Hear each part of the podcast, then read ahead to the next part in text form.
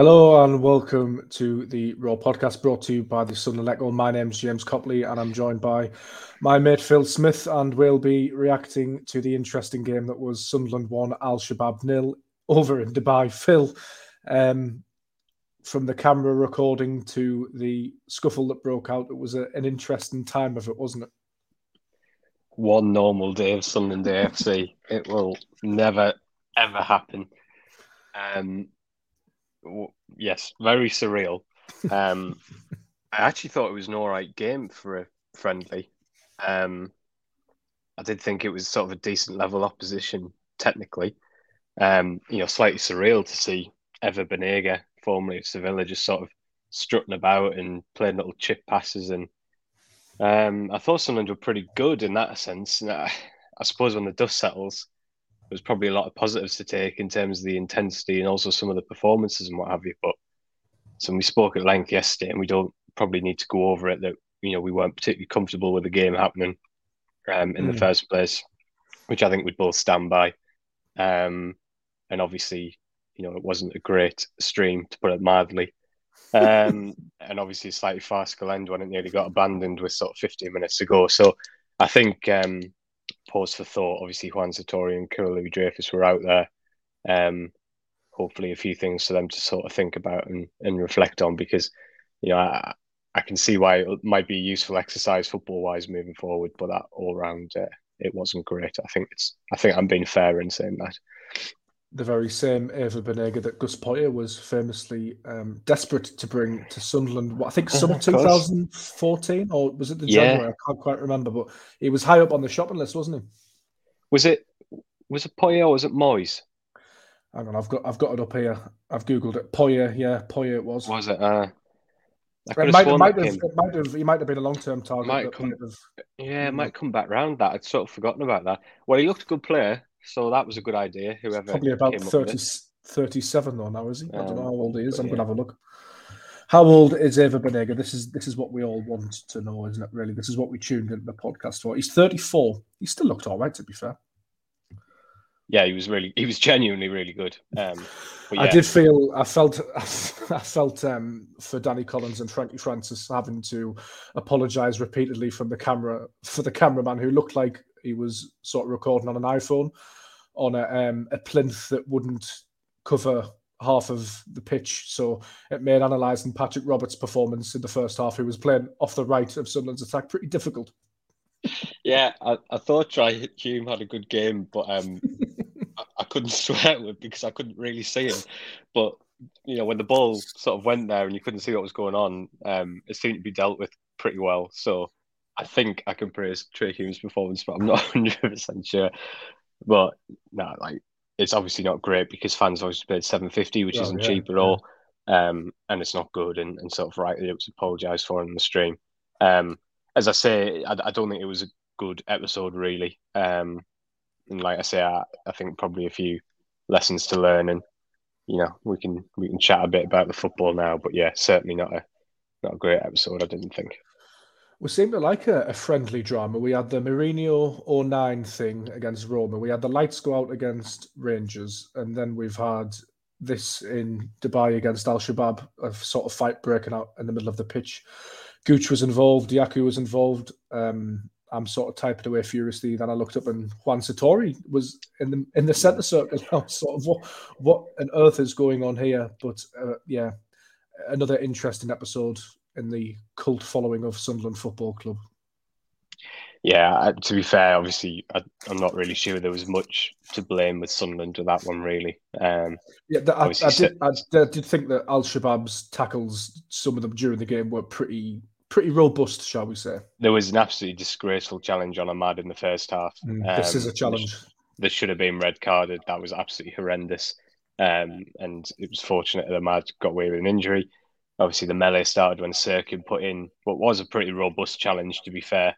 Um, but then obviously Gooch went to sort of remonstrate with the referee, and I think from nowhere really ended up in a scrap. I, I didn't think that was necessarily his fault. So, um, yeah, slightly, yeah, slightly farcical. Um, a lot to reflect on all around. Um, yeah. Yeah, but also some interesting stuff on the football side of things as well. I did think as well in the end. Yeah, absolutely. Some yeah, nobody likes to see it, but we all secretly love love to see it on occasion. But yes, the football felt sort of first um, start eleven in the first half, and then it changed a lot in the second half. But then there was you know Ba coming back in, Hume coming back in in the second half, so it was a bit of a mismatch, really, a bit of a jumble. What did you make of the football? For me, Amad looked sensational in parts without even really being in first gear. He's just a cut above, isn't he? And it's easy to see why Man United spent upwards of 30 million on him because he's just, mm. just brilliant. Yeah, he's very rare talent um, that you don't see very often. I thought he was he was excellent, really. Um, like you say, I don't think he was operating at full tilt.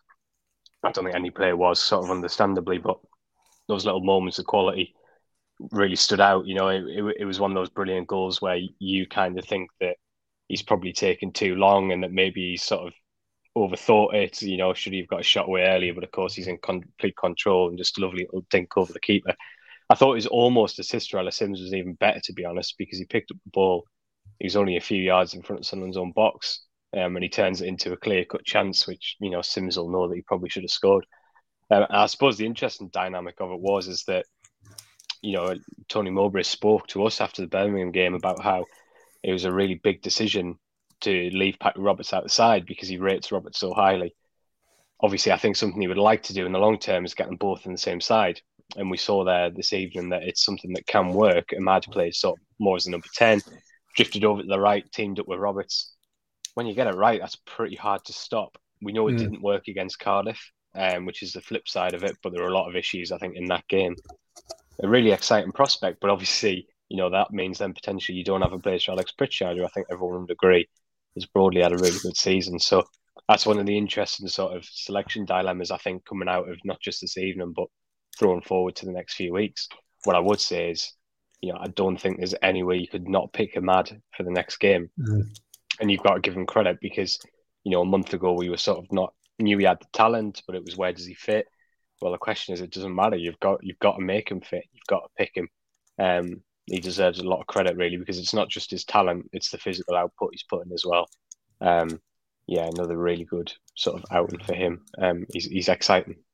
Yeah, he's a great footballer. Just on Pritchard, Phil, I was having a conversation with somebody on Twitter whose name escapes me, so I do apologise. We were talking about Pritchard, and he reckoned that Pritchard could play a little bit further back, maybe, uh, sort of. And I, I, I tended to agree with him really because he does battle back really well from the ten role and he gets stuck in and he gets he gets his foot and he's obviously got quality on the ball.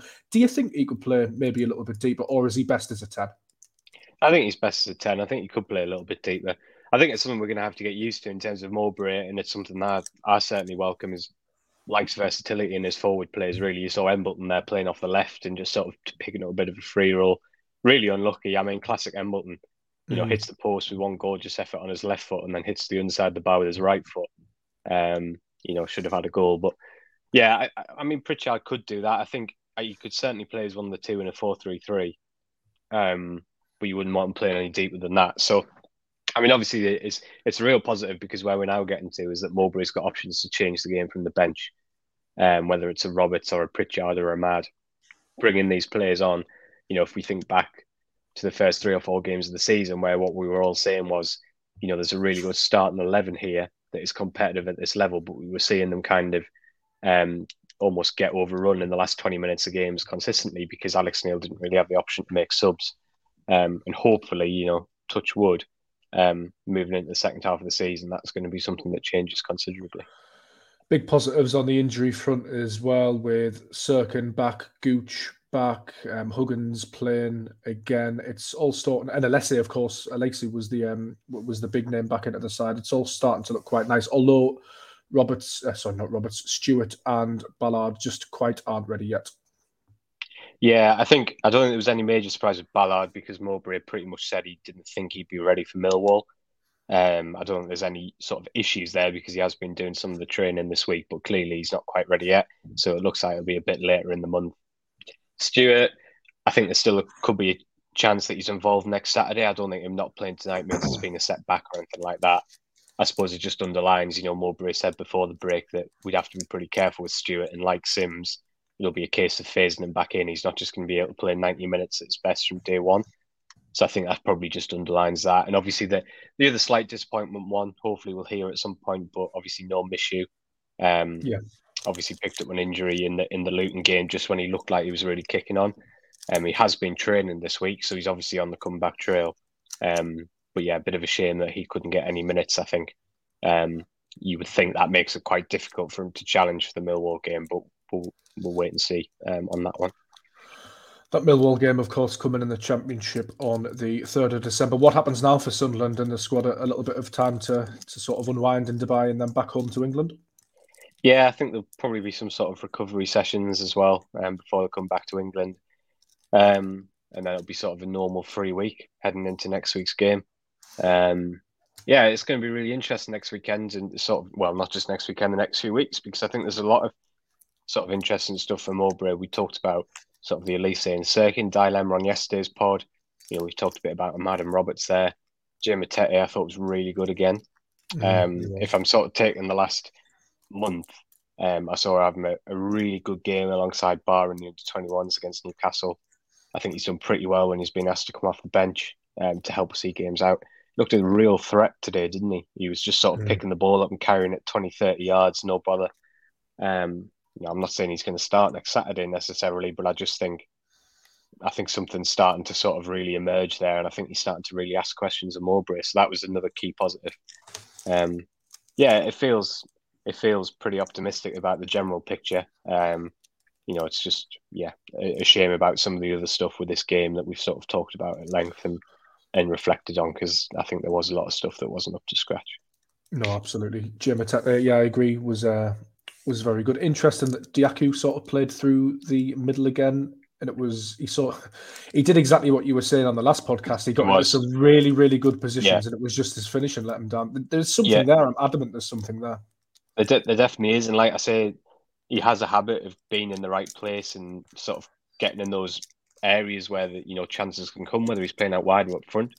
It's very, very, very, very rare that you look back on a game and say, "Oh, Dajaku was anonymous." Um, there always seems to be a chance or, or an opening at the, the, moment. He just can't quite convert it, and that obviously makes it very difficult for forces win the team. But yeah, I mean, literally, it was what we talked spoke about yesterday, wasn't it? People can go back and listen to it because we spoke about it at length. Um, there's definitely something there, but it's just not dropping at the minute. Indeed. Well, you can read all about Sunderland's game against Al Shabab over on the Sunderland Echo website. We are also on YouTube, TikTok, Twitter, and Facebook. Uh, Phil, once again, thank you for joining us, and thank you to the listener for tuning in to the Raw podcast.